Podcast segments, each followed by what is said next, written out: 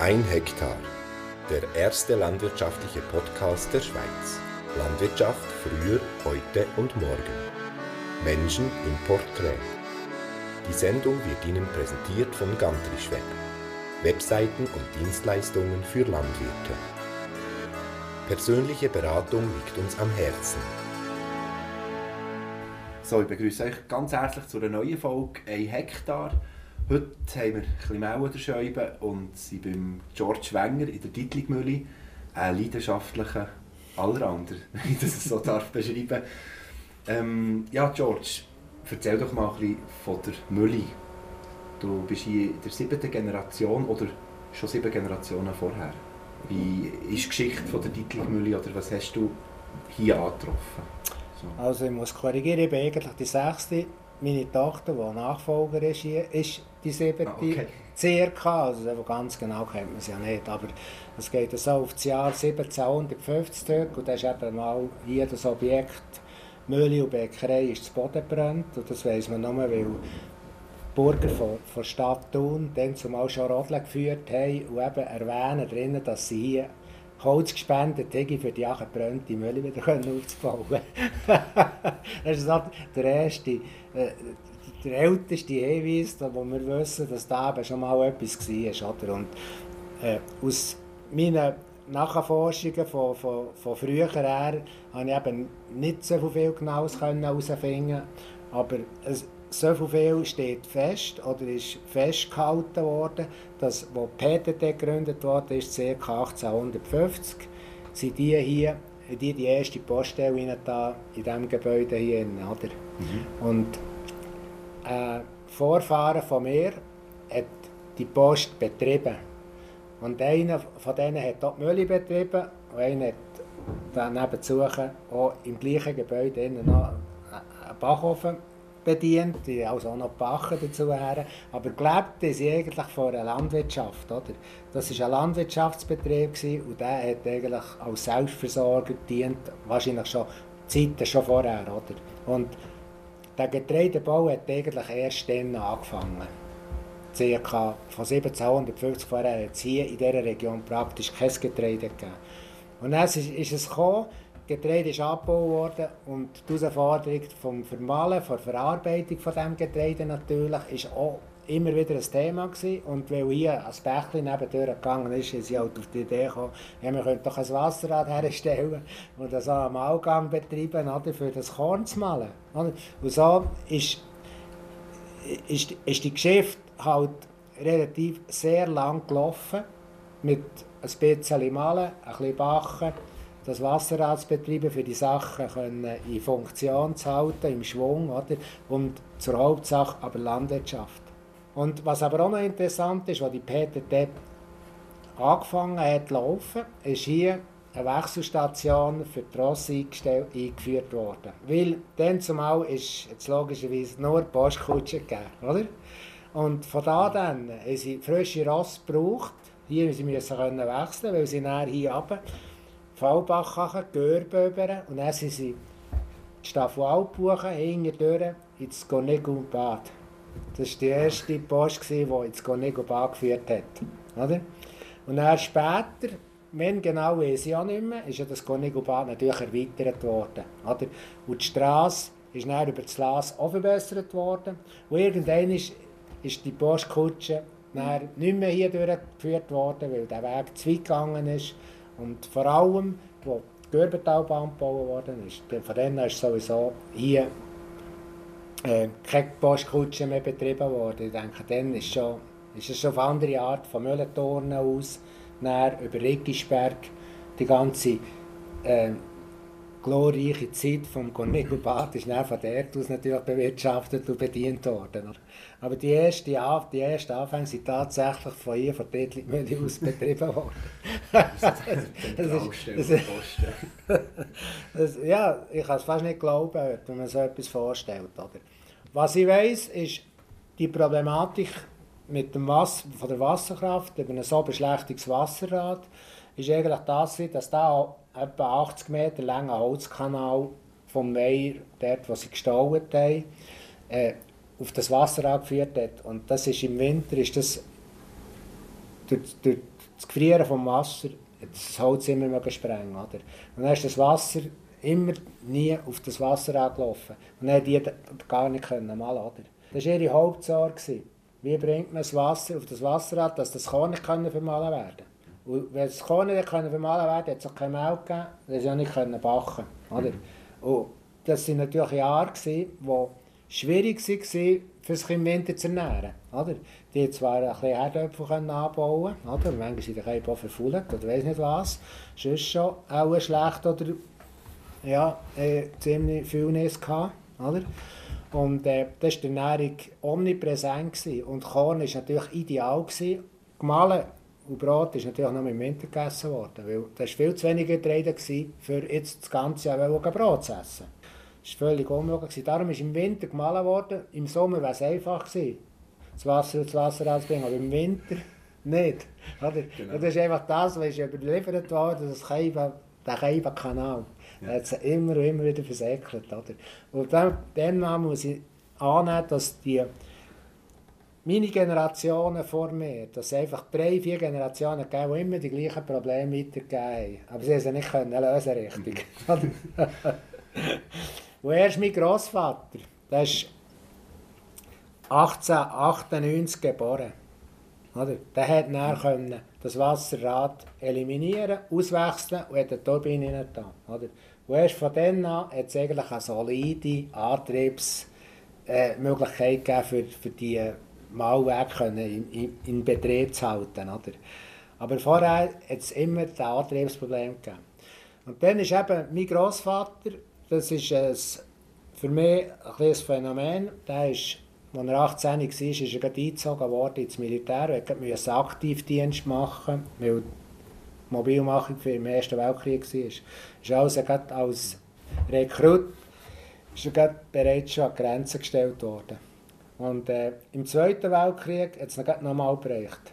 Da hat er auch an die Front müssen. Also, mein Großvater ist zweimal an Grenzen gestanden, hat nicht gewusst, ob er wieder Leben zurückkommt. Oder?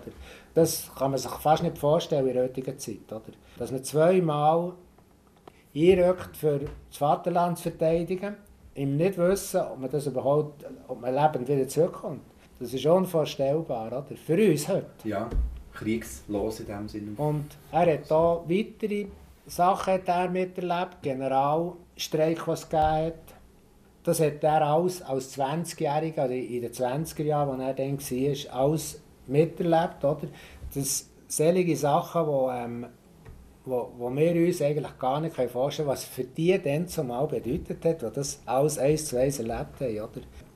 Er ist durch das, dass er eben viel ist umgegangen, ist er immer ein Gesprächspartner für die umliegenden, also das ist fast alles, jetzt fast nur Bauernhöfe gegeben, dann zumal 1900, bis, bis zum Ersten Weltkrieg, jetzt ganz wenig ähm, Wagnerei jetzt vielleicht gegeben, kann man sagen, vom Gewerbe her gesehen, eine Sattlerei, und dann war noch eine Wirtschaft, gewesen, dann war auch gar nicht mehr rum.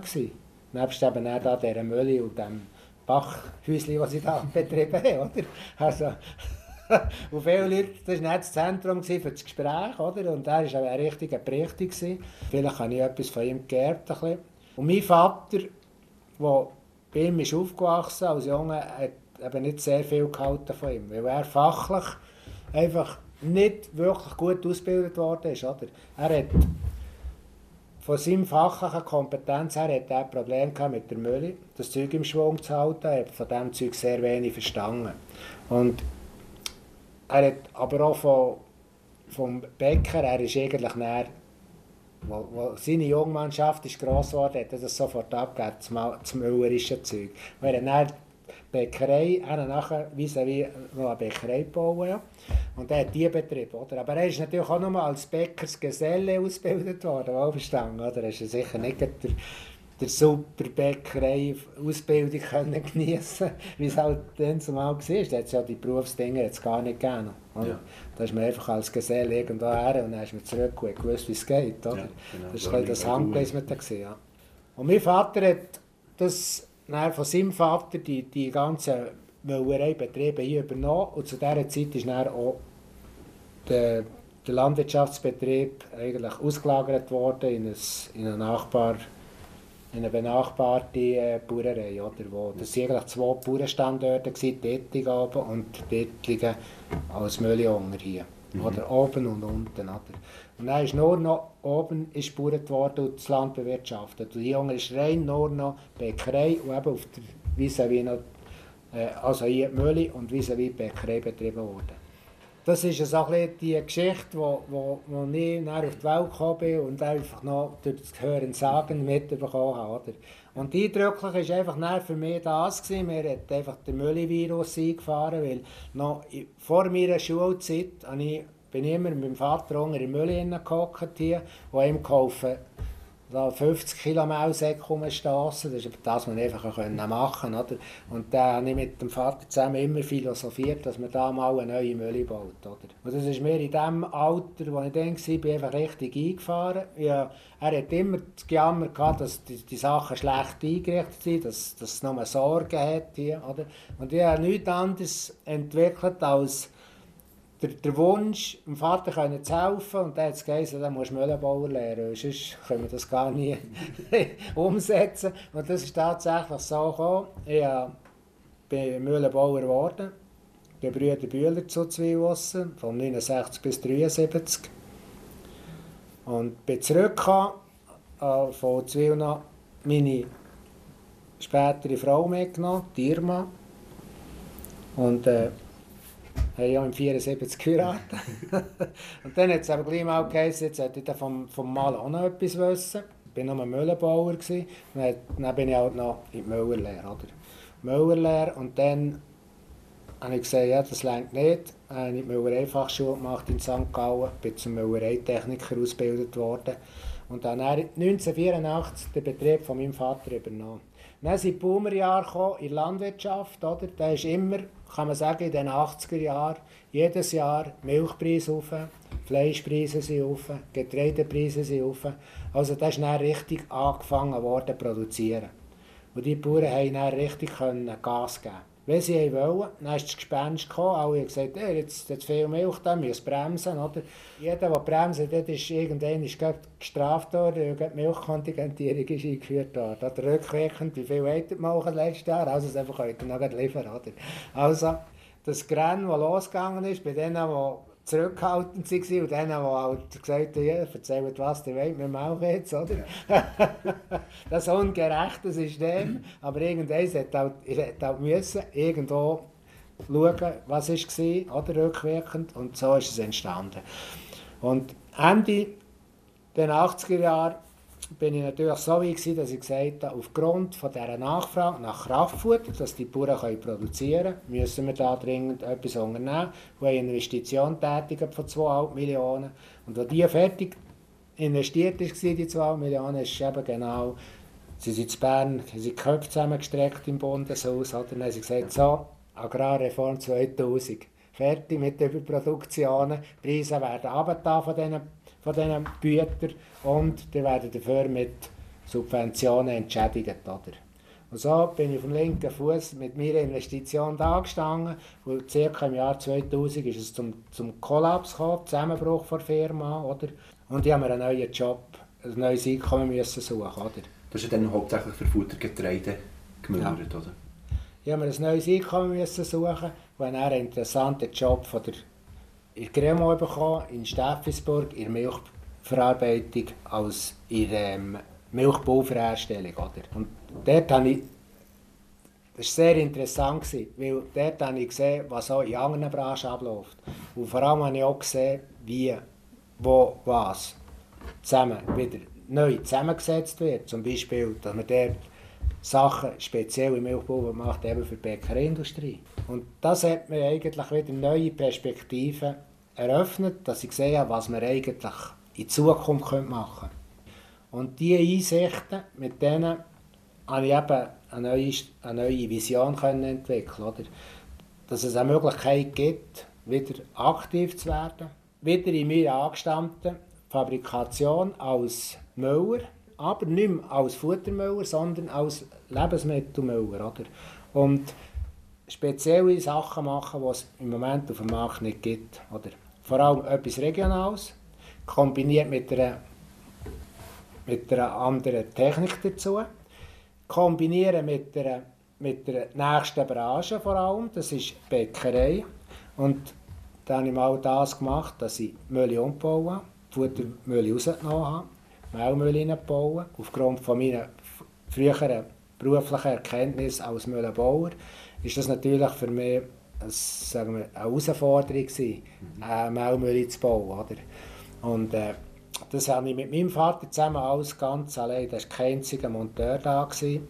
Wir das alles selber können realisieren Zwar in der Meinung, dass man vielleicht später mal hobbymäßig etwas macht, aber man hat gleich mal gesehen, dass das wahrscheinlich zu erfolgreich wird sein, für das so lange zu warten. Als Hobby, ne? ja, genau. Oder? Und darum habe ich im 2008 habe ich Kündigung eingereicht als 55-Jähriger. Mhm. Alle haben gesagt, ja, jetzt hat es ihm total in die Zähne geschneit. Der nächste Kollaps ist sicher schon vorprogrammiert, oder? Ja. Aber ähm, das ist eben halt gleich anders gekommen. Und äh, wir haben eine neue Firma gegründet die heute eben das Business umsetzen, das wir, wo wir eben dann zumal entwickelt haben. Und da hat meine Tochter sich auch bereit erklärt, die Firma ähm, vorzustehen, auf ihren Namen zu machen. Und ich bin der Geschäftsleiter in dieser Firma. Und äh, das läuft heute, kann man sagen, in immer besser, weil wir ja, wie bekannter dass wir werden, wie mehr dass man weiß, was wir machen, äh, können wir das immer besser umsetzen, auch mit unseren Geschäftspartnern zusammen, dass wir also Einfluss nehmen können, dass unsere Geschäftspartner davon profitieren, von, uns, von unserer Philosophie, wo letzten Endes der Konsument wieder kann als oder Innovation kann, kann geniessen kann. Mhm. Das ist so ein bisschen das Geschäftsmodell, das wir haben. Mhm. Also der Geschäftspartner, wichtige Partner sind ja einerseits äh, Landwirte aus der Region und Grossverteiler, wo, oder was gehört dort alles dazu? Also unsere Lieferanten sind wir natürlich auf die Landwirte angewiesen, oder, dass die Getreide anbauen, das ist ganz klar. Und, äh, da sind wir darauf angewiesen, dass sie die richtigen Getreidesorten anbauen, weil wir, die sind zu 100% regional, also wir können nicht schlechte Qualitäten ums, umsetzen in gute Endprodukte. Oder? Also, man kann es nicht wie früher äh, kombinieren mit, mit Qualitäten von Übersee, oder? Wo, wo man dann wieder in der Mischung die, auf die Qualitäten kommt. Oder? Das ist ja dann praktisch ausgeschlossen in diesem System. Also sind wir natürlich auf bestimmte Qualitäten angewiesen. Oder? Und im Produktnamen Gantisch Goldkorn, wo wir ja in die Welt gerufen haben, sagt es eigentlich raus, zwei Sachen. Gantisch die Region und das Goldkorn symbolisiert Qualität. Oder? Also Goldkorn ist nicht das Korn, das man sagt, sondern eins, das man eventuell erntet. Oder? Und Gold ist es dann, weil es die Qualitäten, die Backqualitäten vor allem aufweist, wo der Erfolg von den Endprodukten letztlich generiert wird. Oder? Da sind wir natürlich auf die richtige Sortenwahl, die gesagt wird, natürlich angewiesen. Oder? Und das ist immer eine Kombination zwischen Top-Weizen, sagen wir jetzt mal, wenn wir es auf Weizen reduzieren, und Erstklasse-Weizen. Also Top-Weizen ist jetzt etwas, das nicht zu 100% abgebaut werden. Wir brauchen beides. Mhm. Oder? Der, meistens hat der Erstklasse-Weizen die, die bessere Trieb, ein bisschen, die, vor allem die bessere Qualität in Form von Hektoliter. Oder? Und das garantiert nicht, das Hektoliter garantiert uns als, als Müll eine hohe Ausbeute. Sehr viel Backqualität, Mehl, das wir in, in, als Backware können einsetzen können und wenig Futteranteil. Das ist sehr wichtig. Und der Topweizen bringt noch die nötige Qualität von Protein rein. Hat meistens tiefere Qualität am Hektoliter, bringt weniger Ertrag. Aber das ersetzt uns die Qualität von, von Übersee dafür. Oder? Darum ist es wichtig, dass wir immer ein beide haben, die anbauen. Mhm. Erste Klasse und Top. Also die Bauern, wir zwingen ja niemandem Top zu säen, wenn sie genau wissen, unsere Böden bringen das Protein, der Stickstoff längt nicht für das Protein in diesem Getreide genetisch aufzubauen. Oder? Mhm. Darum sind wir ein bisschen darauf angewiesen, Bauern mit guten Bodenverhältnissen, mit den entsprechenden Qualitäten, dass wir die beide bekommen. Oder? Also kann man die Diversität in der Region eigentlich super ausnutzen, oder? weil wir ganz viele verschiedene Lagen haben hier. Wir, haben, wir sind in einer glücklichen Lage hier im Naturpark Gantisch, dass wir den Bauberg in diesem Kreis haben. Wir haben aber auch den Längenberg im Kreis, wir haben das Görbental, angrenzende ähm, Teile von, äh, vom Arental, die noch dazugehören, Schwarzenburgerland. Äh, es gibt also, wir sind breit aufgestellt, oder? Und bis jetzt noch in dieser Zeit, wo wir bis jetzt geschafft haben, noch nie ein Jahr gehabt, wo man kann sagen, es ist einfach extrem schlechte Qualität im Durchschnitt, oder? Im Gegenteil, ja bereits darauf hinweisen wegen dem Klimawandel, mhm. wie, wie das eigentlich positiv auf den Getreidebau sich im Moment auswirkt. Trockene Verhältnisse und vor allem dient natürlich die, die neuen Weizensorten, die eben jetzt akklimatisiert sind, dazu, dass die Getreide viel früher, gegenüber früher, vor 20, 30 Jahren, wo erst im September Bau ist geröstet worden, heute schon im Juli oder Anfang August können sie fertig ausgereift sein. Das ist ein riesen Vorteil für, für die Genetik, für die Reifenfolgen von Gelbreife oder Teigreife, Gelbreife und Todreife, das findet einfach in viel besseren klimatischen oder, oder, oder, oder wetterbedingten Zonen läuft das heute ab. Oder? Ja. Und das ist natürlich ein riesen Vorteil, dass wir dann als Verarbeiter von diesen Produkten ja.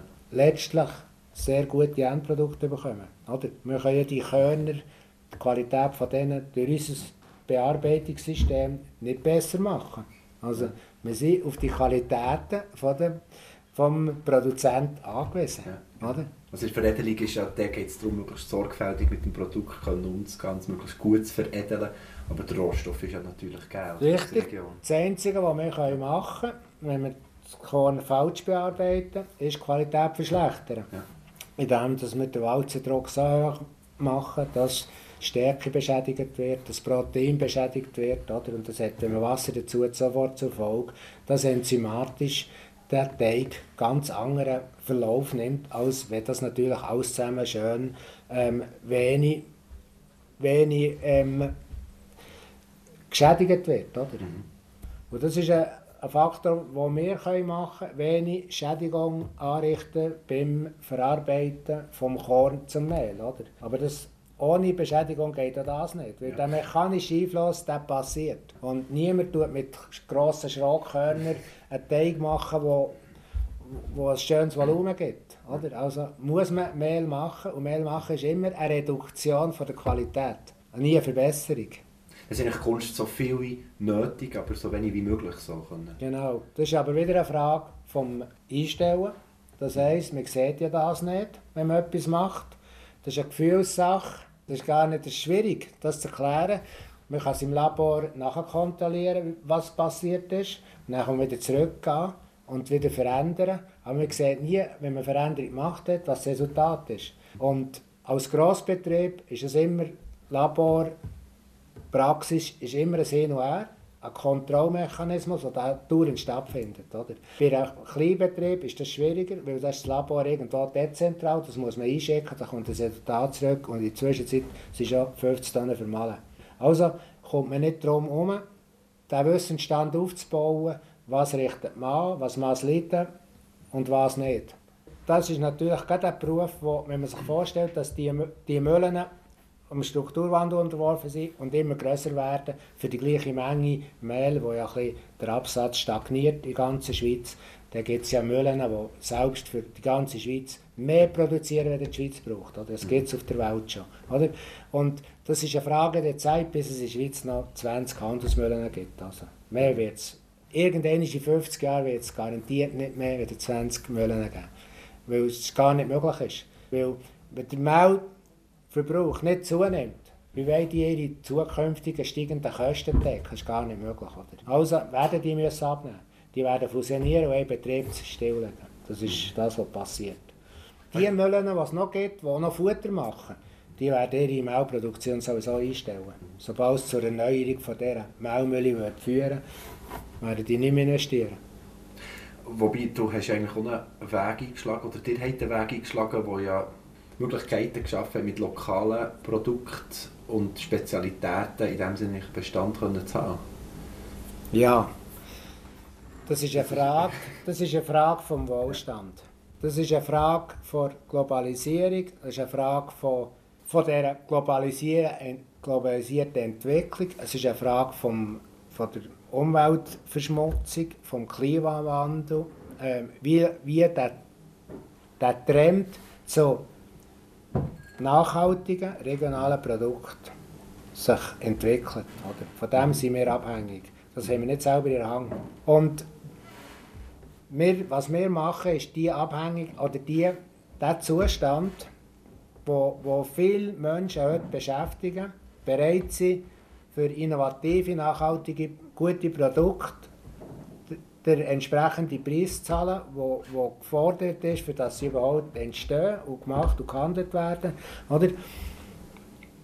Das versuchen wir auszunutzen. Wir versuchen auch in diesen Sparten natürlich immer mit Neuerungen das Segment zu füllen, damit immer wieder das Bedürfnis kommt, das Zeug zu versuchen.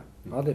Und natürlich ist das auch äh, mit der entsprechenden Verkaufsstrategie, wo wir selber gar nicht vermögen, äh, umzusetzen. Und da brauchen wir jetzt den Grossverteiler, der das Marketing für uns übernimmt. Oder? Das, auf das sind wir angewiesen.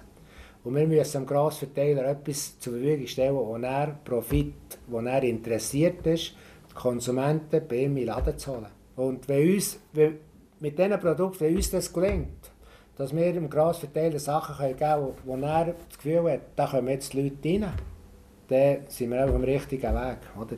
Und für das sind wir immer am Forschen und schauen, was können wir noch machen, was bringt der Konsument dazu, die Produkte zu kaufen. Oder? Und da müssen wir immer schauen, dass auch das Preis-Leistungsverhältnis stimmt. Weil der Grossverteiler sagt uns nicht, so viel zahlen wir euch für so ein Produkt. Der sagt, was müsst ihr haben für das Produkt, wie viel Marge bekommen wir davon, und dann machen wir die Rechnung, dann geht es in Gestell, oder? wenn diese Sachen nicht gekauft werden, dann fliegen die einfach raus. Mhm. Bang, fertig. Oder so ja. ist es. Das ist das Gesetz vom Markt. Oder?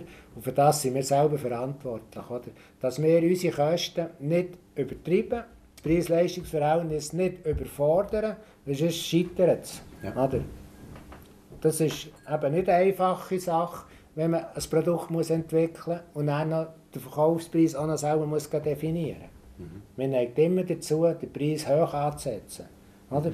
Dann überfordert man die Chancen des Produkts. Oder? Dass es Absatz findet ja. im Markt. Wenn man es zu billig anbietet, kommt man fast nicht raus. Oder? Ja. Und dort hat man, wenn man nicht investiert in Anlagen, hat man immer den Arbeitsaufwand, der immer ansteht. Oder? Den muss man immer zahlen.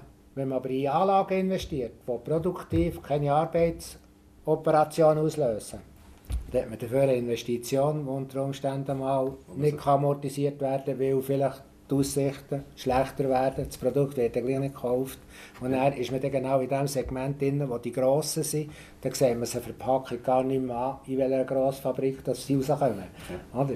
Und das ist dann wieder die Durchlässigkeit, das Vertrauen in, in, in Kunden, und das Vertrauen muss man unterstützen, indem dass man ihm natürlich den Produktionsstandort muss erklären oder zeigen. Mhm. Darum stammt jetzt das nächste Projekt, das wir haben, die Schaumühle. Das ist ja die erste Schaumühle in der Schweiz, die es wird geben oder? Ja.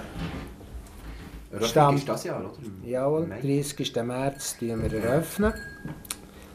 Äh, das ist dann wieder eine Philosophie, die wir natürlich versuchen umzusetzen.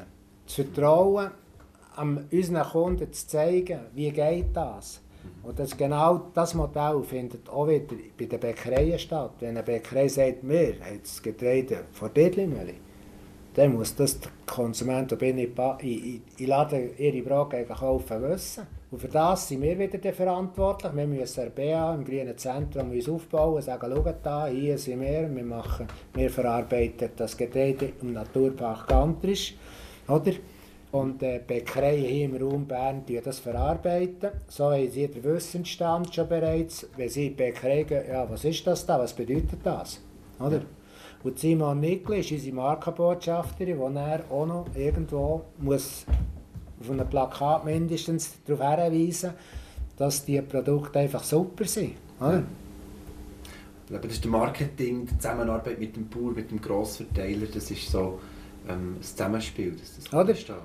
Der Grossverteiler ist für uns das Instrument, für das wir bekannt werden. Ja. Die machen unsere Produkte bekannt, die können das mit ihrer Zeitung, können die das immer wieder schön, schön ähm, projektieren und mhm. auch wieder zwischen ihnen wieder mal einen Artikel schreiben dazu her. Äh, das kann immer wieder neu aufgelistet werden in dieser regionalen Zeitung von Coop, in der Regionalabteilung. Und in der Abteilung es ist halt, wenn man in über 100 Coop-Filialen präsent ist, dann werden wir sagen, vor einer Million Leute sehen. Ja. Oder? Und das ist eine gratis Werbung für uns. Oder?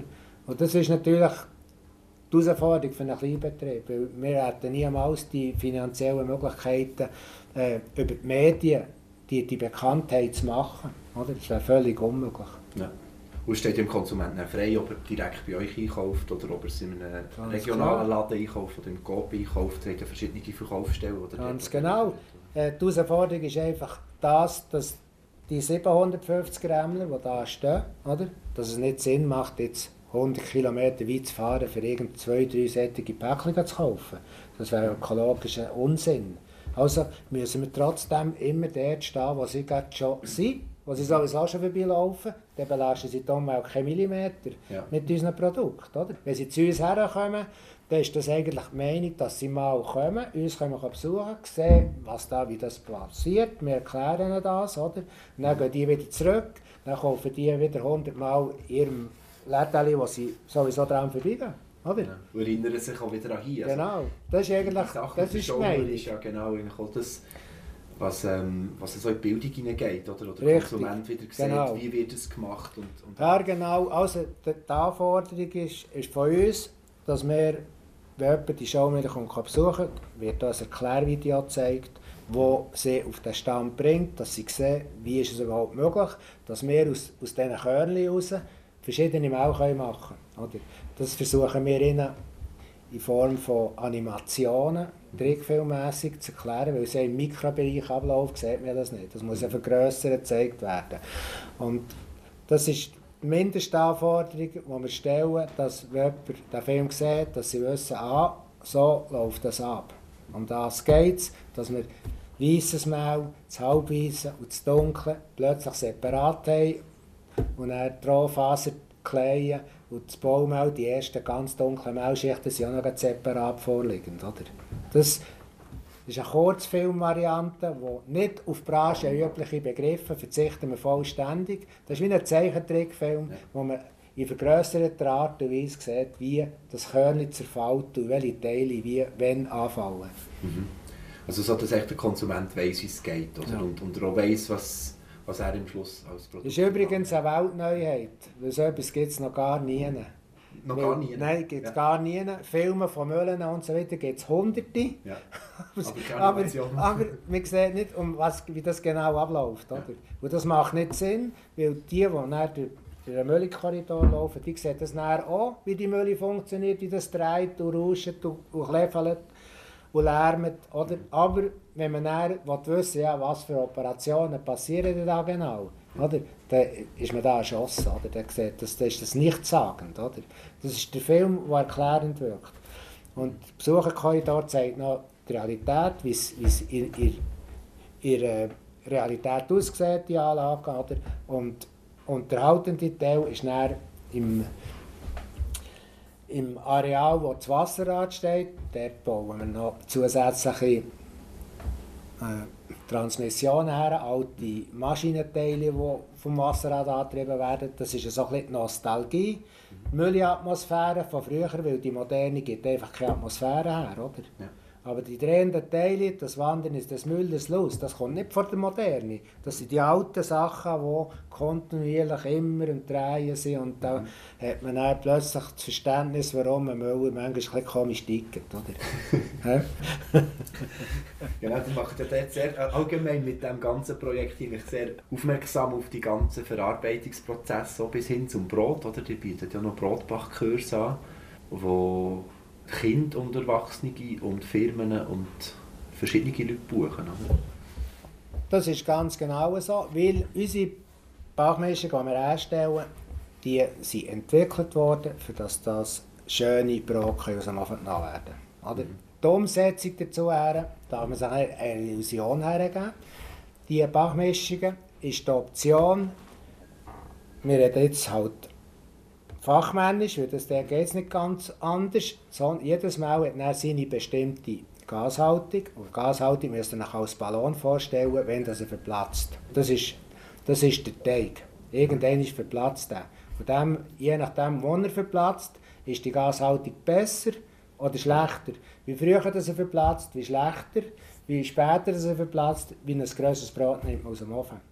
Diese Anforderungen, dass man ein grosses Brot aus dem Ofen nimmt, beinhaltet eben etwas, dass er dort der Teig, muss er ja aufgeblasen werden. Und dann sagt man dann die Gasbildung. Und die Gasbildung kommt, ist die Hefe verantwortlich und die Hefe braucht Nahrung. Es nützt nichts, wenn man nur Hefe dazu tut und der Nährboden dazu fällt. Weil wachsen tut das Körnchen in Form von Stärke, Protein und Fett und dann ist fertig. Und diese Stärke, die im Korn wächst, dient am am Hefe nicht als Nährboden. Es muss schon bereits Stärke abgebaut werden, enzymatisch. Und der enzymatische Abbau von Stärke der ist sehr individuell beim Getreide. Je nach Wetterverlauf ist das individuell, wie viel Stärke bereits abgebaut worden ist vor dem Ernten. Und demzufolge hat die Hefe, die man dazu gibt, mehr oder weniger Nährboden, wo sich Gas produzieren kann. Jetzt macht das keinen Sinn, wenn man eine hohe Gashaltung hat und einen grossen Ballon gibt. Jetzt hat aber das Mehl zu wenig abgebaute Stärke, wo die Hefe so viel Gas kann produzieren kann, um den aufzublasen. Jetzt müssen wir in der Bachmischung das machen, das Volumen, das es geben kann, in Form der Qualität der Protein, von der Gashaltung, muss so viel Nährboden im Mehl sein, dass wenn man eben dazu geht, dass das Resultat stand kommt. Und dort muss man zum Teil nachhelfen. Weil die trockenen Ausreifprozesse, die ohne Regen stattfinden, führen dazu, dass es keinen enzymatischen Abbau gibt von, dem, von diesen Körnern. Und da ist eben sehr wenig abgebaute Stärke vorhanden. So müssen wir dann dieser Mischung vielleicht ein Malzprodukt dazugeben. Und Malz ist nichts anderes als abgebaute Stärke. Das muss man dazugeben, damit der Nährboden hat und der Teig aufblasen kann. Und das muss, das muss man in der Mischung zusammen definieren, was braucht es, dass es diese Resultate gibt. Wenn man sagt, nein, wir, backen ohne Bachmischungen, dann verzichtet man auf die vorgängige Entwicklung. Und Erforschung, was was braucht, dass es zu was kommt, dann kann man die ja selber machen. Die meisten haben aber keine Kenntnis davon, was was zu was führt. Dann wird einfach mal zu wenig Wasser in den Teig da. Dann wird zu wenig, wird der Teig nicht entwickelt, weil man nicht weiß, was Teigentwicklung ist. Und dann vergibt man es noch mit der Hefe und man vergibt es vor allem noch mit der Temperatur, weil man zu wenig involviert ist in die, in die biochemischen Prozesse, die ablaufen, dass die Hefe halt ganz ein empfindliches Individuum ist. Wenn die, die Temperaturen nicht der sind, wo man vielleicht meint, was zu was führt, dann passieren die, die, die, die Reaktionen nicht. Oder? Hefe, die zu kalt hat, macht das Gas nicht, obwohl der Nährboden vorhanden ist. Und dann geht er nicht auf den Teig. Oder er hat zu warm, Heavy, hat vielleicht zu warm. Ist er wieder zu warm, dann macht sie es auch nicht. Mhm. Oder? Geht es auch nicht. Und die, wenn man die Prozesse nicht kennt, kann man nicht jeden Tag ein Brötchen backen und Freude daran. Dann gibt es die guten Tage, wo zufälligerweise etwas gestimmt hat, und dann gibt es die schlechten Tage. Und meistens sind die schlechten Tage, wenn man Brot backen, sehr häufig. Wenn man Zopf backen, sind sie besser, weil Zapfen viel einfacher Teig ist. Ja. Oder? Weil Zapfteig ist nicht ein weicher Teig. Mit dem Butter und Milch zusammen ist der sehr weich. Die Weichheit von diesem Teig macht es möglich, dass eben halt auch bei kalten Verhältnissen das wenige Gas, das die Hefe produziert, gleich zum Aufgehen führt, weil der Teig weich ist. Sobald man ein Brot backt, hat man das Problem, dass eben der Teig zäher ist. Und dann, wenn es nicht genügend Gas produziert wird, geht der nicht auf. Und der grösste Hindernis ist das, dass man Zopf mit weißem Mehl macht. Und weißes Mehl ist nur Stärke und Protein. Feine Stärke. Und die Stärke und das Protein ist schön getrennt. Mhm. Oder? Und vor allem das Gluten. Und beim Kneten geht es darum, dass die Glutenmoleküle miteinander Kontakt machen. Jetzt, wenn nur feine Stärke zwischen ihnen ist, ist der Kontakt gleich mal gemacht. Die Anforderungen an die Knetprozesse sind viel geringer, als wenn wir plötzlich Brot backen Und dort kann man dann nicht mehr mit dem weißen Mehl, sonst ist das geschmacklos. Dann nimmt man die dunkle Mehl. Und dunkle Mehl ist dann das Problem, dass wieder von der Randschicht eine Rohfaser kommt. Und die Fasern, die liegen zwischen diesen Glutenmolekülen. Oder? Und jetzt, wenn man nicht weiss, was man machen muss beim Kneten, ist das chancenlos. Die Moleküle reagieren nicht der Teig wird nicht entwickelt, es gibt den Kleber nicht, es gibt eine schlechte Gashaltung, das ist das Resultat. eine schlechte Gashaltung führt dazu, wenn wir einen Ballon aufblasen, haben wir einen zähen Teig. Dann geht der ein und dann macht es Patsch und dann gibt es schon Spalt und der geht gar nicht gross auf. Und dann mit euren Bachmischungen genau das Optimum ja, können entwickeln? Da tun wir jetzt eben dieses Management machen wir, dass die Qualität stimmt, dass es einen grossen Ballon geben kann und dass der Nährboden drinnen ist, wenn man einfach dazu gibt, dass der Ballon kann aufgeblasen werden kann. Oder? Und mit den Bach, mit den Bachkurs vermitteln wir vermitteln, was sie müssen machen müssen, dass wenn sie die Hefe rein tun, dass die Hefe das Gas kann produzieren kann aufgrund von der Temperaturverhältnis. Wenn man sich vorstellt, wenn man jetzt 18 Grad in einer Wohnung hat und man hat irgendein eine Knetmaschine mit einem Metallgefäß. Und das, das Metallgefäß hat nur 15 Grad. Das Metall wärmt sich immer noch auf 18 und geht es und muss immer wieder. Das hat nie 18 Grad in einem Raum, das hat immer weniger. Jetzt die Masse von diesem Metall führt dazu, wenn ihr jetzt ein Kilo machen wollt, wird das Kilo Teig, das ihr macht, und wenn ihr jetzt noch warmes Wasser rein tut, dass man die, die, die Temperatur von diesem Gefäß nie so weit ausgleichen, dass der Teig mal auf 28 Grad wäre. Ja. Meistens hat der Teig 20 Grad. Dann wird er noch auf einer kalten Platte tut man noch Form oder was weiß ich was ausrollen und so weiter. Dann, dann brechen er gerade unter 20 Grad. Oder? Und ein Teig, der 20 Grad hat, hat hier 20 Grad, wenn er in den Ofen geht. Und die 20 Grad im Ofen führen dazu, dass das Zeug verkrustet und nicht aufgeht. Und der Grund ist eigentlich nichts anderes, weder dass das Gas sich, wo gebildet worden ist, halt auch wenn es kalt war, aber nichts nützt, weil das Gas sich nicht erwärmt im, im Bachprozess, weil draussen viel zu kalt ist und verkrustet, bevor das Gas würde erhitzt werden. Und beim Bachen geht es nichts anderes als das Gas erhitzen, bevor es verkrustet ist. Und das macht man, indem dass man einfach mal mit einer hohen Temperatur backt und nicht mit 200 Grad, sonst tut er nämlich nur die äußere Schicht äh, backen und innen ist, ist, ist es chancenlos. Also muss die erste Tat beim Backen, wenn man das Objekt in Bachen tut, ist immer das, dass man das Gas, das im Teig innen ist, erhitzt, dass sich das kann durch das Erwärmen ausdehnen kann.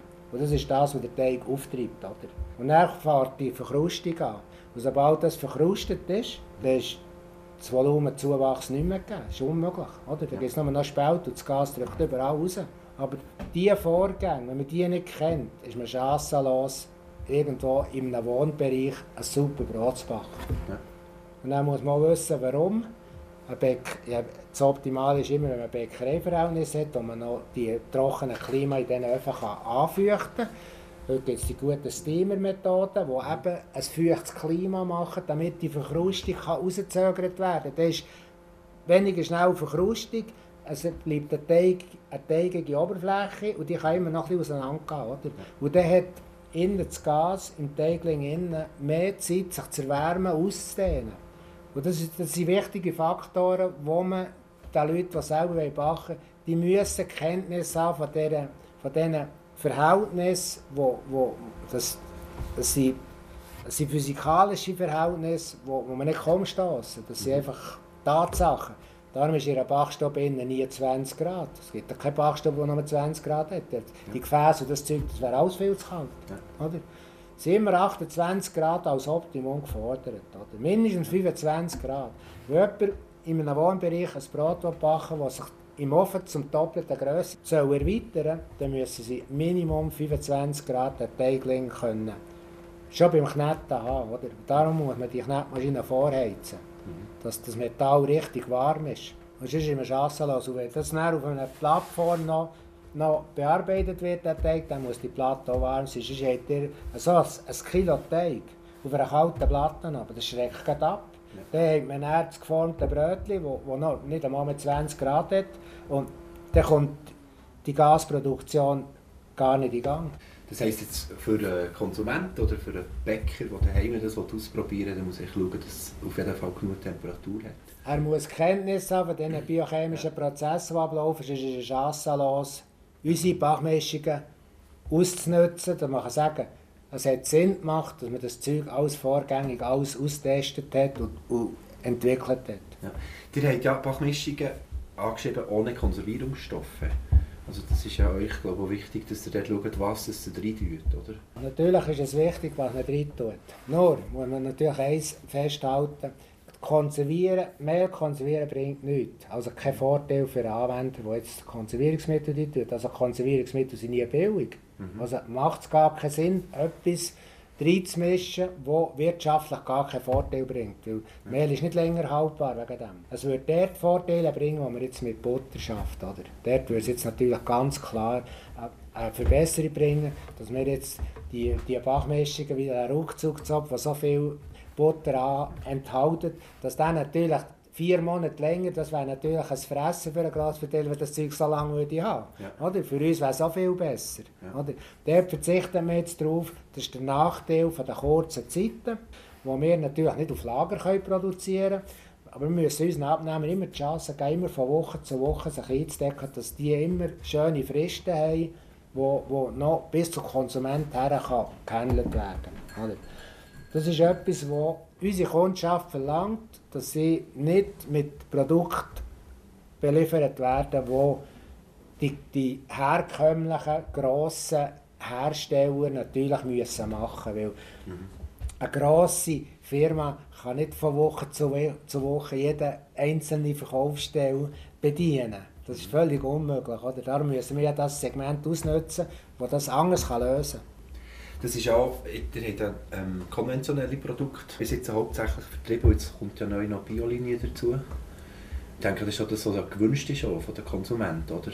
Weil sie sagen, wir wollen aus der Region, wir wollen frisch und wir, wollen dort, wir brauchen auch nicht eine Haltbarkeit von, von über einem halben Jahr oder, ja. oder länger. Also das ist mal, das Segment Bio ist ganz klar unser. Das ist dort, wo wir am meisten können unsere Geschäftsaktivität ausweiten bei der Bäckerei. Oder? Mhm. Weil wir dort der Ansprechpartner sind, dass wir mal ein regionales Bioprodukt machen können. Weil Mehl, regional Bio gibt es nicht. Das sind wir jetzt die Ersten, die das anbieten können. Ein naturparkantisch Biomehl. Und das sind jetzt drei Hausbäckereien vom GOP, die das umsetzen, das auch, auch beschriften, dass das naturparkantisch Biomehl ist. Oder?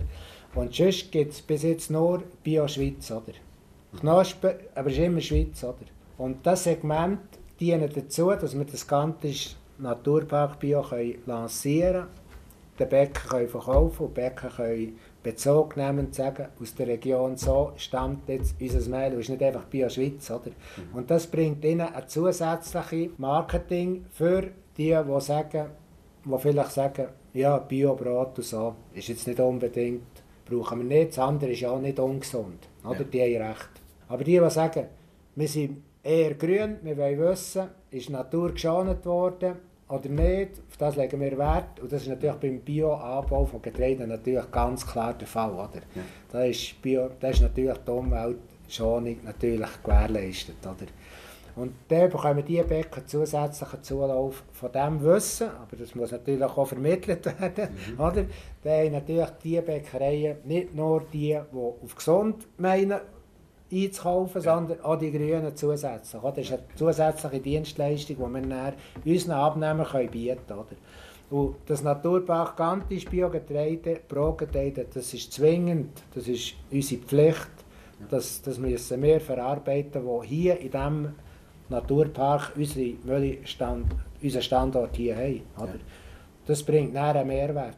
Und der Mehrwert muss bis zum Produzenten zurückfließen. Also wir, müssen, wir sind verpflichtet eigentlich, mhm. unsere Produzenten besser Preis zahlen, als wenn sie Bio-Swiss abliefern. Oder? Ja.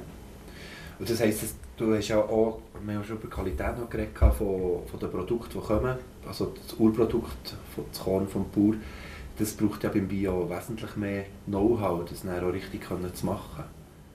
Ganz genau, also das sind die Anforderungen natürlich hoch. Mhm. Und wie besser die Anforderungen im Bereich vom Wissensstand von diesen Produzenten natürlich verankert sein. Wie weniger oder wie, wie besser können sie auch wirtschaften natürlich. Wenn das Wissen nicht vorhanden ist, haben sie unter Umständen Probleme mit Unkräutern und so weiter, wo zuletzt, auch beim besten Wetter, wenn man Unkräuter im gleichen Rahmen mit dem Korn, mit den Körnern selber muss ernten muss, die nassen Unkräuter, die halt mit 80% Wasser behaftet sind, die geben das Wasser sofort weiter an die trockenen Getreidekörner, dann sind die feucht. Dann hat man das Problem mit der warmen Jahreszeit, man hat das Problem mit, mit toxischen Verhältnissen, also mit Mykotoxinen, die daraus entstehen können. Oder man kann natürlich ein biologisches Produkt, ein wertvolles, kann man natürlich vernichten, mit solchen Belastungen, oder? Ja. Das ist der Vorteil vom, vom gesunden Aspekt völlig dahin, oder? Und das ist natürlich sehr schade. Ja. Also reinigen und, und Künstler nachher trocknen kann man immer, oder? Mhm. Das kann man immer machen und dann ist das haltbar und dann ist das kein Problem. Für einen Konsument bedeutet es natürlich Unwissenheit, weil er kauft nur die Garantie, dass es ganz sicher nicht mit konventionellen oder mit, Schmutz, mit Spritzmitteln in Berührung kommt. Ja. Aber die toxischen Sachen, über die hat er natürlich keine Kenntnis, weil er wird ja bei einem Biobrot kaufen nicht zu wissen, wie ist die Vergangenheit, die Geschichte von diesem Korn, wie ist das entstanden, mhm. oder? Das, das, das ist dann die nächste Herausforderung. Oder? Wie ist denn, hast du Austausch, einen regen Austausch mit deinen Produzenten über Qualität und über den Anbau von der Getreidesorten? Oder hast du das Produzenten untereinander miteinander austauscht, jetzt auch vielleicht im Biobereich oder auch sonst mit äh, Anbauverfahren oder was funktioniert hat, vielleicht gegen Gruppenbekämpfung? Oder? Also das sind mehrere Kinderschuhe. Ich kenne lediglich und besuche Produzenten von der Ernte und die Felder mal anschauen, wie, wie, was zu erwarten ist, dass man sich ein bisschen darauf einstellen kann, auf die Erwartung. Weil letzten Endes geht es darum, die, alles Getreide, das man bekommt, wird irgendwann mal zu einem Einheitsbrei zusammengemischt.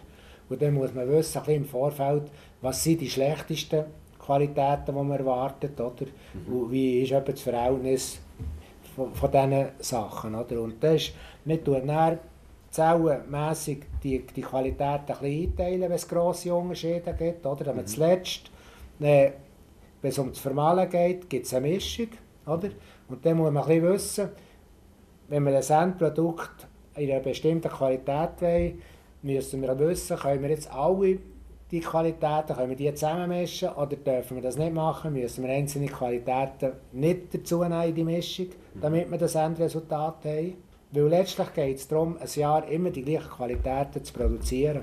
Oder? Weil eine Bäckerei akzeptiert nicht alle Monate eine neue Qualität. Sonst ja. wäre die wahnsinnig. Ja. Oder? Das muss man nicht machen, weil man hat die Möglichkeiten, mit diesen Silozellen die einzelnen Sachen zu analysieren. Was ist das für eine Qualität im Durchschnitt? Weil die Zellen werden ja wieder untereinander umlaufen. Dann hat man einen Durchschnitt. Mhm. Oder?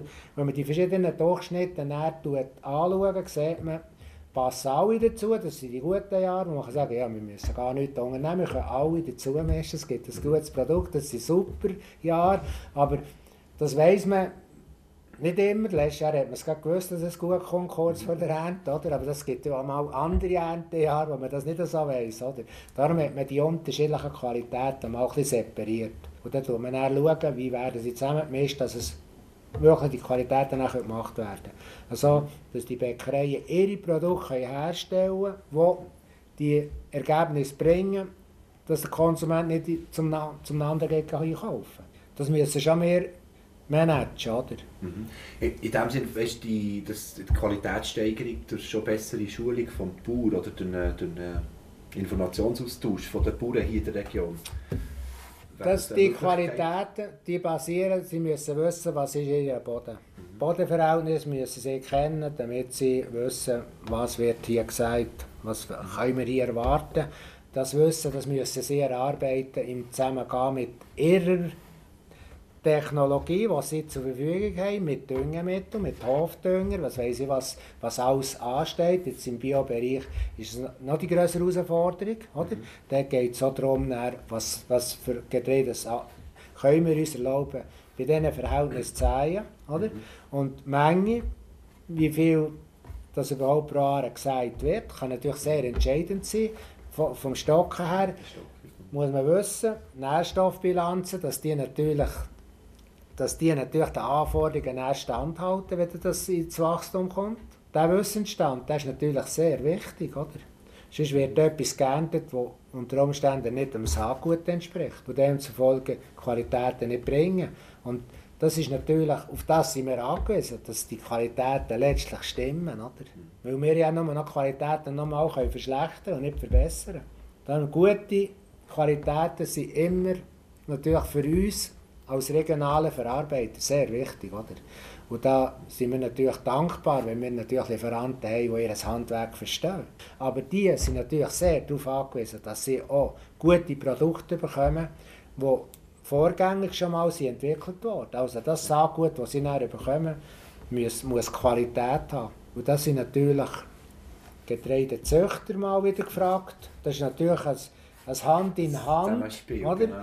Und das, das, die sind natürlich auch auf ihre Produkte angewiesen, dass die natürlich die Resultate, was sie de, das, was Saatgut, was sie sagen, das, das Versprechen von diesem Saatgut auch, auch wirklich entstehen wenn sie ihren Teil dazugeben, oder? Ja. Es ist so, ähm, die Digitalisierung, jetzt geht es ganz stark darum, in der Landwirtschaft, da ist die Felddaten, Erntedaten äh, mit Blattgrünmesser und so weiter. Also es gibt auch diverse Daten, die einfließen und mit gezielter Düngung, gezielter Spritzmitteleinsatz. Das wäre ja eine Möglichkeit, dass man auf eine Auswertung von Getreide kann machen kann und in dem Sinne wieder Rückschlüsse kann ziehen kann. Oder so, wie hast du angebaut, wie hast du düngt und eigentlich dort kann eine Optimierung vom, vom Endprodukt machen also das ist sicher die Zukunft, mhm. muss man sicher sagen, wird eine Produktions-, eine Qualitätssicherung natürlich können fortschritten, mit, mit diesen Methoden können wir sicher fortschrittend darauf hinwirken, dass wir die Qualität ernten, die wo wir wollen oder wo, wo den Vorteil bringen. Und diese Technologien verhindern ja Fehler, wahrscheinlich, hoffentlich. Oder? Also, ja, vielleicht nicht. ja, ich hoffe, es ist schwer. Also, das ist mit, das Ziel eigentlich. Mit ja. äh, falschem Einsatz von, von, von Düngemitteln oder auch von anderen Chemikalien, sage ich mal, kann man ja nur Schaden anrichten und nützt nichts. Das macht nicht Sinn. Also kann das helfen. Einsatz, Grenzabstand, Genauigkeit, schon, es fängt schon beim Säen an wahrscheinlich, dass nicht übersät wird oder dass man auch nicht Gassen, man mit den Fahrgassen, dass man da nicht äh, doppelt äh, Dünger gibt, oder weiss ich was, und dann wieder zu Grünstreifen führt und dann hat man wieder grüne Körner irgendwie im, im absolut todreifen Stadium mhm. und so weiter. Oder? Also ich denke mal, dass das für, für uns als Verarbeiter dazu wird führen, dass die Qualitäten immer, immer besser werden mit weniger Fehlern sind produziert worden, muss man auch so sagen. Weil früher ist viel mit viel Fehlern produziert worden. Weil man erst im Nachhinein sieht, dass das Korn ist jetzt Boden gelegt oder ist schon ohne Wind zu Boden, weil, weil man zu viel gesagt hat.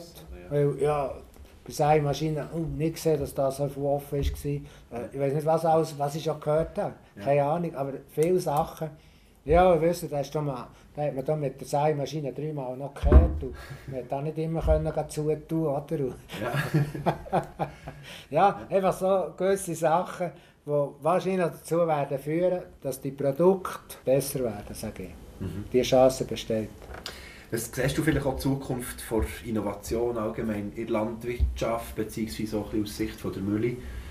Was gibt es da für dich für vielleicht auch Projekte, wo man vielleicht als Hirngespinst im Moment oder so als Idee mal rumgeistern oder so?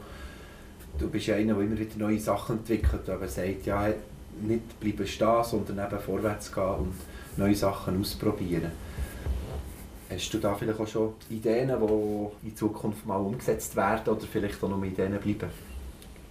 Ganz konkrete Ideen. Ich, ich es gibt sicher keinen Tag vorbei, wo ich nicht irgendetwas studiere, was, was für Zusammenhänge besteht zwischen dem Produzent, zwischen, zwischen den verschiedenen Weiterverarbeitern, bis zuletzt, dass es beim Konsument ankommt und was man beim Konsument müsste, müsste für, für Informationen geben, damit er aufmerksam wird auf die ganzen Zusammenhänge, die da entstehen. Mhm so dass er eigentlich imstande ist, wenn er Getreide sieht wachsen, dass er den Zusammenhang alles sieht, bis er selber ein Teigli macht und etwas backt, dass, er, dass das alles durchlässig wird, dass er ein Urteil selber kann fällen kann, wie ich mich verhalten im Leben, was, wo lege ich Wert drauf, was bin ich bereit für, für das Zahlen dafür letzten Endes, um, um können urteilen, da steht das Produkt A und da steht das B,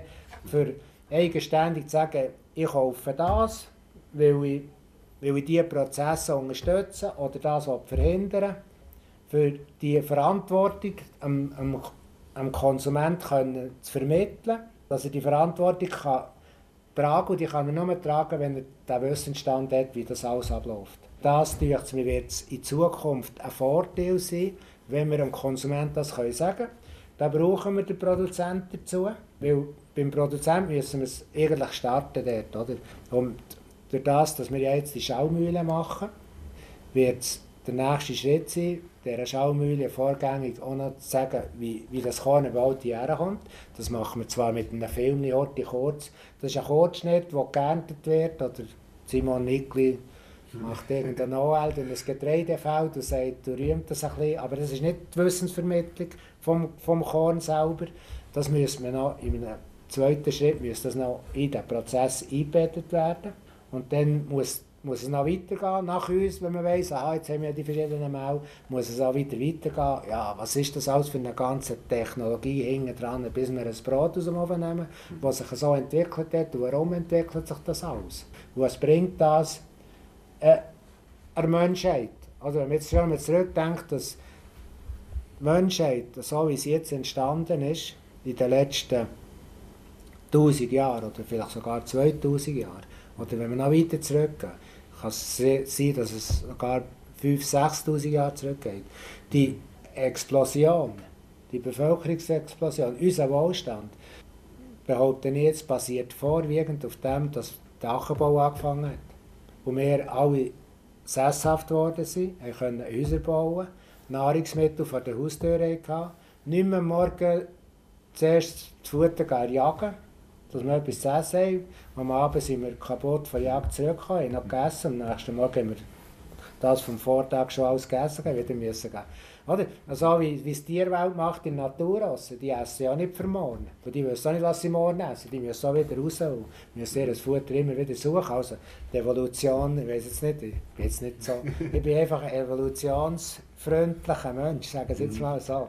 Aber ich glaube eben nicht daran, dass wir seit Anfang unsere, jetzt der Mensch geht einfach nie müssen kümmern darum, was wir morgen essen. Also, das ist wahrscheinlich immer im Vordergrund gestanden. Aber das Laraffeland ist ja eigentlich erst gerade gekommen, von letzt, oder? Ja, aber der Getreidebau der hat es ermöglicht, dass wir plötzlich können sesshaft werden und Zeit haben für andere Sachen.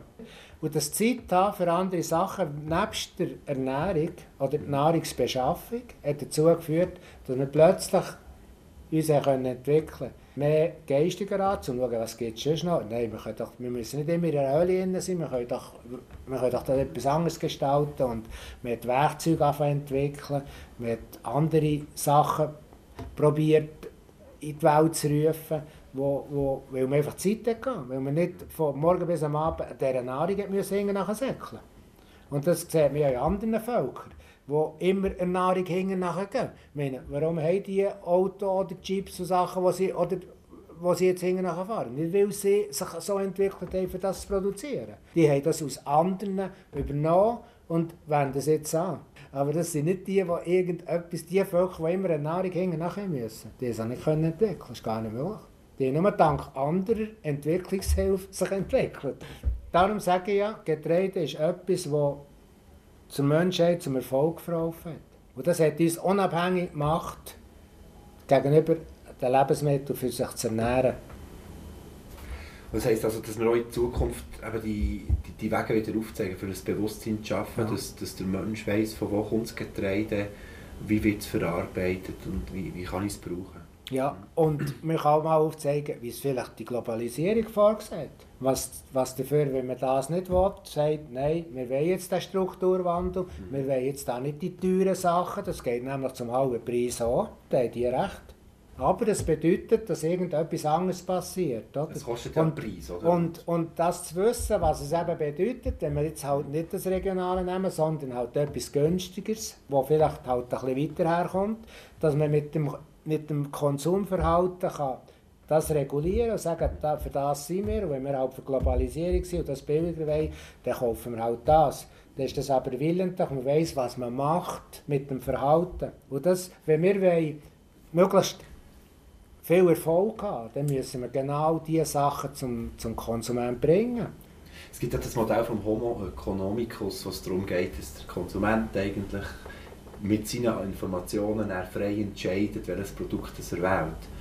Ich habe das Gefühl, dass der Konsument eben gar nicht richtig informiert ist, weil die Werbung zeigt ja das Bild, vermittelt mehr das Gefühl als äh, ja. Information. Und ähm, wenn man eben wirklich weiß, was dahinter steckt, zum Teil bei Produkten, dann muss man sagen, es ist nicht verantwortungsvoll, wenn man so ein Produkt kauft. Und das ist eigentlich genau so eine regionale Vermarktung oder auch eine überregionale Vermarktung. Genau. Mit einem klaren Weg oder klaren ja. Transparenz. Ist ja, oder? Es ist, es ist ein Schritt, es ist ein Schritt zurück in Protektionismus. Oder jetzt kann man sagen, den Protektionismus wenden wir jetzt an und haben ein schlechtes Gewissen dabei, logischerweise. Aber das schlechte Gewissen tut sich eben halt wieder relativieren, wenn man dafür den Gegenwert von Nachhaltigkeit wieder in, in Betracht zieht. Oder wir können natürlich dafür sagen, schaut, unsere Produkte werden nicht mit Camion oder so transportiert. Da ist kein Camion im Spiel. Und wenn man dann sieht, wie kurz die Transportwege mit dem Traktor halt das Zeug geändert hat vom Ende, muss es irgendwo in die Mühle, das ist klar, also das kommt jetzt nicht ja. ausschließen, oder? Aber das ist der kürzeste mögliche Weg, was es überhaupt gibt, oder?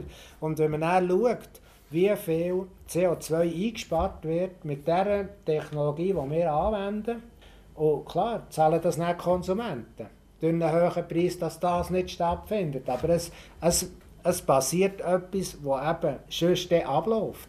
Und wenn man, wenn man die Verantwortung, wenn man das alles weiss, kann man dann verantwortlich handeln. Wenn man sagt, ja, ich, will, ich übernehme Verantwortung mit meinem Verhalten, was ich kaufe und esse und tue, oder? Darum tun wir eben Simon Niglio dort einspielen, der sich in der Natur bewegt und Freude daran, wenn sie sich gesund ernähren. Und das Zusammenspielen, das, das muss man beim Konsumenten zuerst mal wecken, weil klar, die, die sich finanziell leisten können, sagen, jetzt tun wir mal dieser, dieser Klimaerwärmung halt ein bisschen entgegenstehen. Jetzt machen wir mal ein etwas, das kostet uns zwar etwas, klar, es sind meistens die, die gleichen Jahr wieder auf China in die Ferien fliegen, logischerweise. Aber, ja. äh, sorry, das sollten wir auch rausschneiden. Aber das lassen wir drin. Ja, wir müssen denen nicht verderben. Nein, das, ja, ich sehe das so. Nein, aber da, es geht einfach darum, unser Erfolg basiert darauf, wie kommunizieren wir das, was wir machen, warum kostet es so viel. Oder? Ja. Aber wir versuchen, wenn sich jemand dazu entscheidet, die teuren Produkte zu kaufen, dass sie Zuletzt, wenn sie es essen, sagen, es hat sich trotzdem gelohnt. Genau, es muss ja nicht nur ökologisch sein. Genau, es muss eben näher beim Essen, muss es, auch wenn man es jetzt nicht weiss, wenn man jetzt muss den Blindtest machen muss, dass man nicht sagt, wow, das ist das, ah, das ist dafür ökologisch, aber essen wir es. Ja. Das ist eben auch nicht richtig. Ja. Es muss, eben nicht, es muss eben nicht schlechter sein. Ja. Aber das kann dazu führen, dass es nicht so lange haltbar ist oder lagerfähig ist. Oder? Und dann muss man die Einkaufen wieder organisieren und sagen, ja, nein, wir kaufen jetzt nicht einfach drei Stück, sondern kaufen auch noch eins oder zwei. Mhm. Oder? Das ist natürlich auch wieder ein Management, das dann muss praktiziert werden es gibt also den Ausspruch, eben, jedes, jedes Produkt hat seinen Preis. Und wenn ich jetzt, äh, sage jetzt ein Billigprodukt von Übersee, wo auch immer, herkaufen, äh, unter Umständen, unter Bedingungen hergestellt ist die umwelttechnisch nicht wirklich verantwortungsvoll sind, wo unter Umständen auch die Löhne nicht dementsprechend waren, vielleicht überhaupt so Sklaverei oder Ansatzweise von Sklaverei drin steckt. Irgendjemand zahlt ja diesen Preis auch. Das ist vielleicht die 1,20 Franken, die angeschrieben ist im Laden, nicht der ehrliche Preis, sondern halt einfach der Preis, den ich zahle. Aber jemand anderes hilft dann den Preis zu zahlen, vielleicht meine Kinder oder Nachkommen oder wer auch immer. Und das ist eigentlich die Chance von der Regionalvermarktung, da zu sagen, wir haben einen ehrlichen Preis, wo das alle Kosten enthalten drin, oder? Und wir wälzen nichts ab auf, auf Drittweltländer oder auf Billiglohnarbeiter. Ja, oder immer weniger.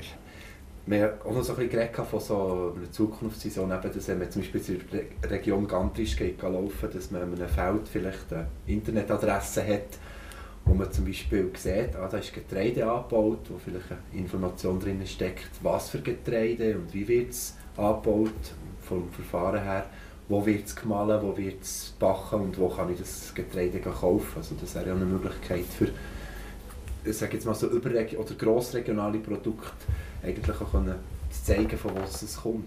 Da sind wir noch in den Kinderschuhen. Dort werden wir noch aktiv werden. Und das sind ja Zukunftsvisionen, wo dort ganz sicher noch Potenzial hat, dass, man, dass das vielerorts praktiziert werden vor allem dort, wo wir näher aktiv werden, ist das schon ein wichtiger Faktor für die Wissensvermittlung auch können, können überzubringen.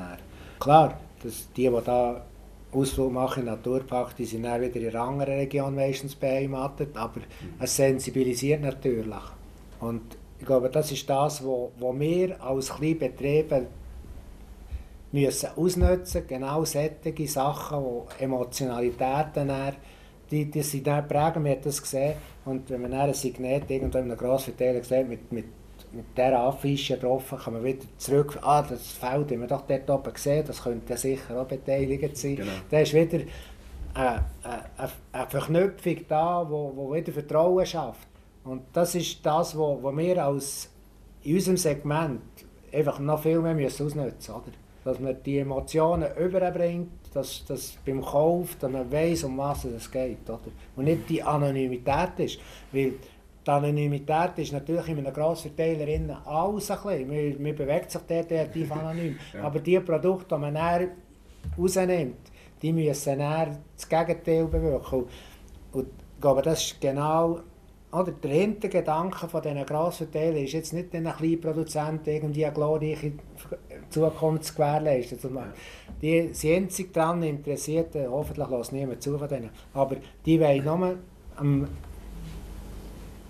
am Konsument vermitteln, äh, wenn ihr regionale Sachen wollt, müssen zu uns kommen. Und dann müssen wir, dann, wenn wir dann wieder schauen, bei den ganz grossen, sind die, die Gestelle manchmal nicht an den optimalen Orten, weil dann plötzlich sieht man vom Regionalen nicht viel.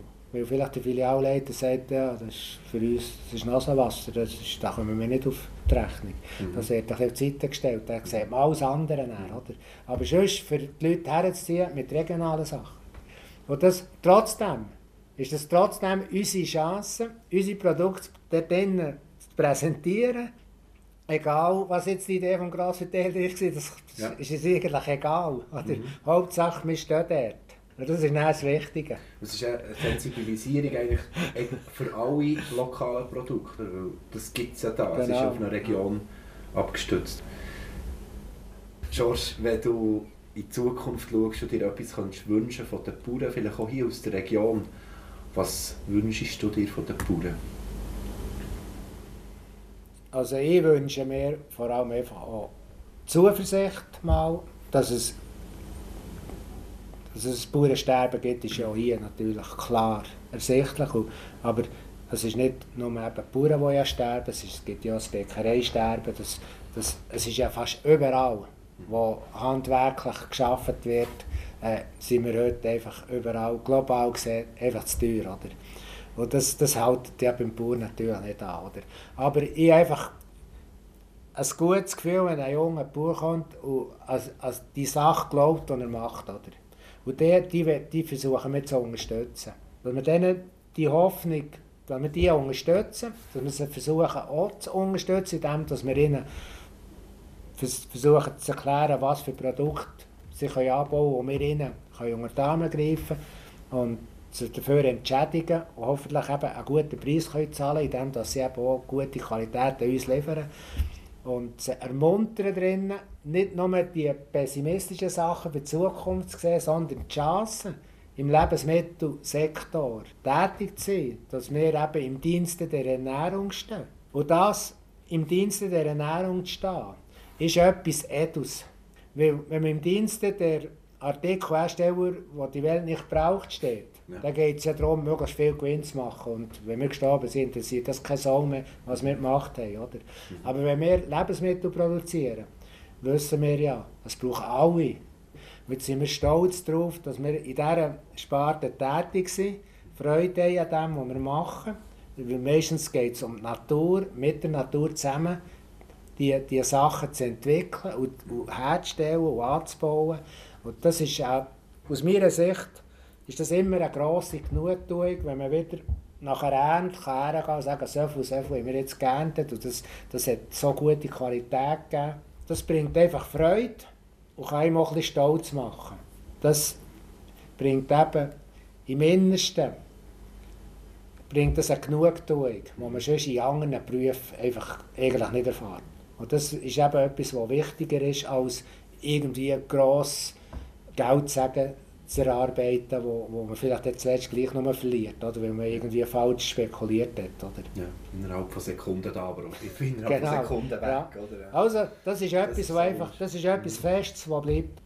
Und wenn natürlich ein junger Bauer vielleicht von der Existenz her an die Grenzen kommt, dann hat er noch andere Möglichkeiten. Er kann es immer noch als Zwischenerwerb oder noch andere Möglichkeiten für irgendein Nebeneinkommen zu generieren und immer noch mit Herzblut seine Produkte oder sein, seinen Bereich immer noch abdecken, oder? obwohl er vielleicht nicht mehr 100% drinnen tätig ist. Viele haben verschiedene Möglichkeiten. Oder? Es ist immer ein Risiko. Das Risiko ist immer auch, den Wolf aufzugeben und etwas anderes machen. Das ist auch ein Risiko. Mhm. Es gibt niemand eine Garantie, dass man ein glücklicher Mensch wird, wenn man irgendwie näher sein Herzblut irgendwo an einen Akku und sagt, okay, jetzt machen wir etwas anderes. Mhm. Das ist nicht ausgeschlossen, es kann alles gut kommen, aber das ist nie eine Garantie. Oder? Es ist besser, wenn man sich bewegt, solange das Wasser noch nicht bis Ganz klar, logisch. Aber ich gehe jetzt mal davon aus, wenn ein junger Bauer entsteht und herkommt und sagt, der, der sicher mal, dann hat er mal Existenz. Oder? Mhm. Mit dem startet er ja, sonst würde er ja gar nicht starten. Oder? Und dann bremst er noch noch das Bauernsterben der Strukturwandel bremst ihn dann vielleicht irgendwann noch in der Zeit, wo er aktiv ist. Oder? Mhm. Und das ist ja natürlich auch in der heutigen Zeit ist das gefährlich. Das, früher war das nicht. Gewesen. Das ist einer, der Betrieb übernommen hat, hat praktisch immer bis in die Rente gegangen ist, sagen jetzt mal, hat er eigentlich können produzieren Und eigentlich erst bei der Übergabe ist es zum Stillstand gekommen.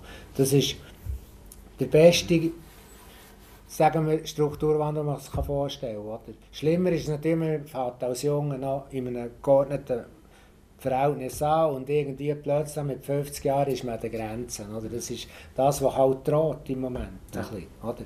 Und dort kann man noch mit, wirklich mit ausgeklügelten Ideen noch mit Nebeneinkommen und andere Sachen, Wertschöpfung noch erreichen, die wieder zum Erhalt vom, von der Existenz führt. Und das ist indem dass man nur der Politik nachher rennt und die richtigen Leute wählt, in der Hoffnung, dass die jetzt die eigenen Interessen vertreten. Oder?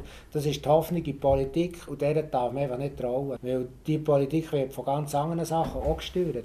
Wir haben eine Industrie, die exportiert. Oder? Und das steht immer im Gegenzug zu der, zum Grenzschutz. Und wenn wir jetzt sagen, wir wollen jetzt, dass die Grenzen besser geschützt werden, bedeutet das nichts anderes, als die andere Wirtschaft, die exportieren gekämpft wird. Also schaden wir ja denen. Jetzt müssen wir doch etwas unternehmen, das denen nicht schadet. Das sind auch unsere Kunden wieder dafür. Jetzt müssen wir schauen, dass wir die ins Boot holen, dass die unsere unser Produkt kaufen. also eben genau die Chance gesehen, oder nicht genau. im Problem bleiben ja. Und was wünschst du dir für den Konsumenten oder von den Konsumenten vielleicht für die Zukunft? Ich wünsche mir von, von den Konsumenten eben, dass sie für ihre Handlungen Verantwortung übernehmen und dass sie ihr Handeln können abschätzen können, was es bewirkt, wenn sie, wenn sie sich wie verhalten. Das wünsche ich mir von ihnen und dass sie mal unsere Schaumühle schauen können, wie das, hier abläuft uns die Chance geben, ihnen zu erklären, um was es geht. Oder? Dass wir sie auf den Stand können bringen können, dass sie dann wieder entscheidend können handeln können, dass sie wissen, was sie mit ihrem Handeln auslösen. Das wünsche ich mir. Oder? Und für das setzen wir uns ja ein mit unserer Informationspolitik, die wir hier betreiben. Darum haben wir ja nebst unserem moderneren Betrieb haben wir noch den alten erhalten. Es ist zwar überall alles ein bisschen zusammengefallen, aber es ist eben noch wichtig, den Leuten zu zeigen, wie es mal war oder warum es so war, für, für einfach auch noch nicht nur die Moderne zu zeigen, wo, wo halt wenig Attraktivität auslöst. Oder? Für einfach noch ein bisschen äh, Atmosphäre, einfach etwas können vermitteln Dass sie sich daran erinnern Ja, merci vielmals, George, für die spannende Ausführung. Ich wünsche dir und der Titligmühle und der Nachfolge und der nächsten sieben Generationen alles Gute hier und hoffe, dass es doch immer wieder gutes Brot aus der Region gibt. Merci vielmals. Ein Hektar. Der erste landwirtschaftliche Podcast der Schweiz. Landwirtschaft früher, heute und morgen. Menschen im Porträt. Die Sendung wird Ihnen präsentiert von Gantrischweb. Webseiten und Dienstleistungen für Landwirte. Persönliche Beratung liegt uns am Herzen.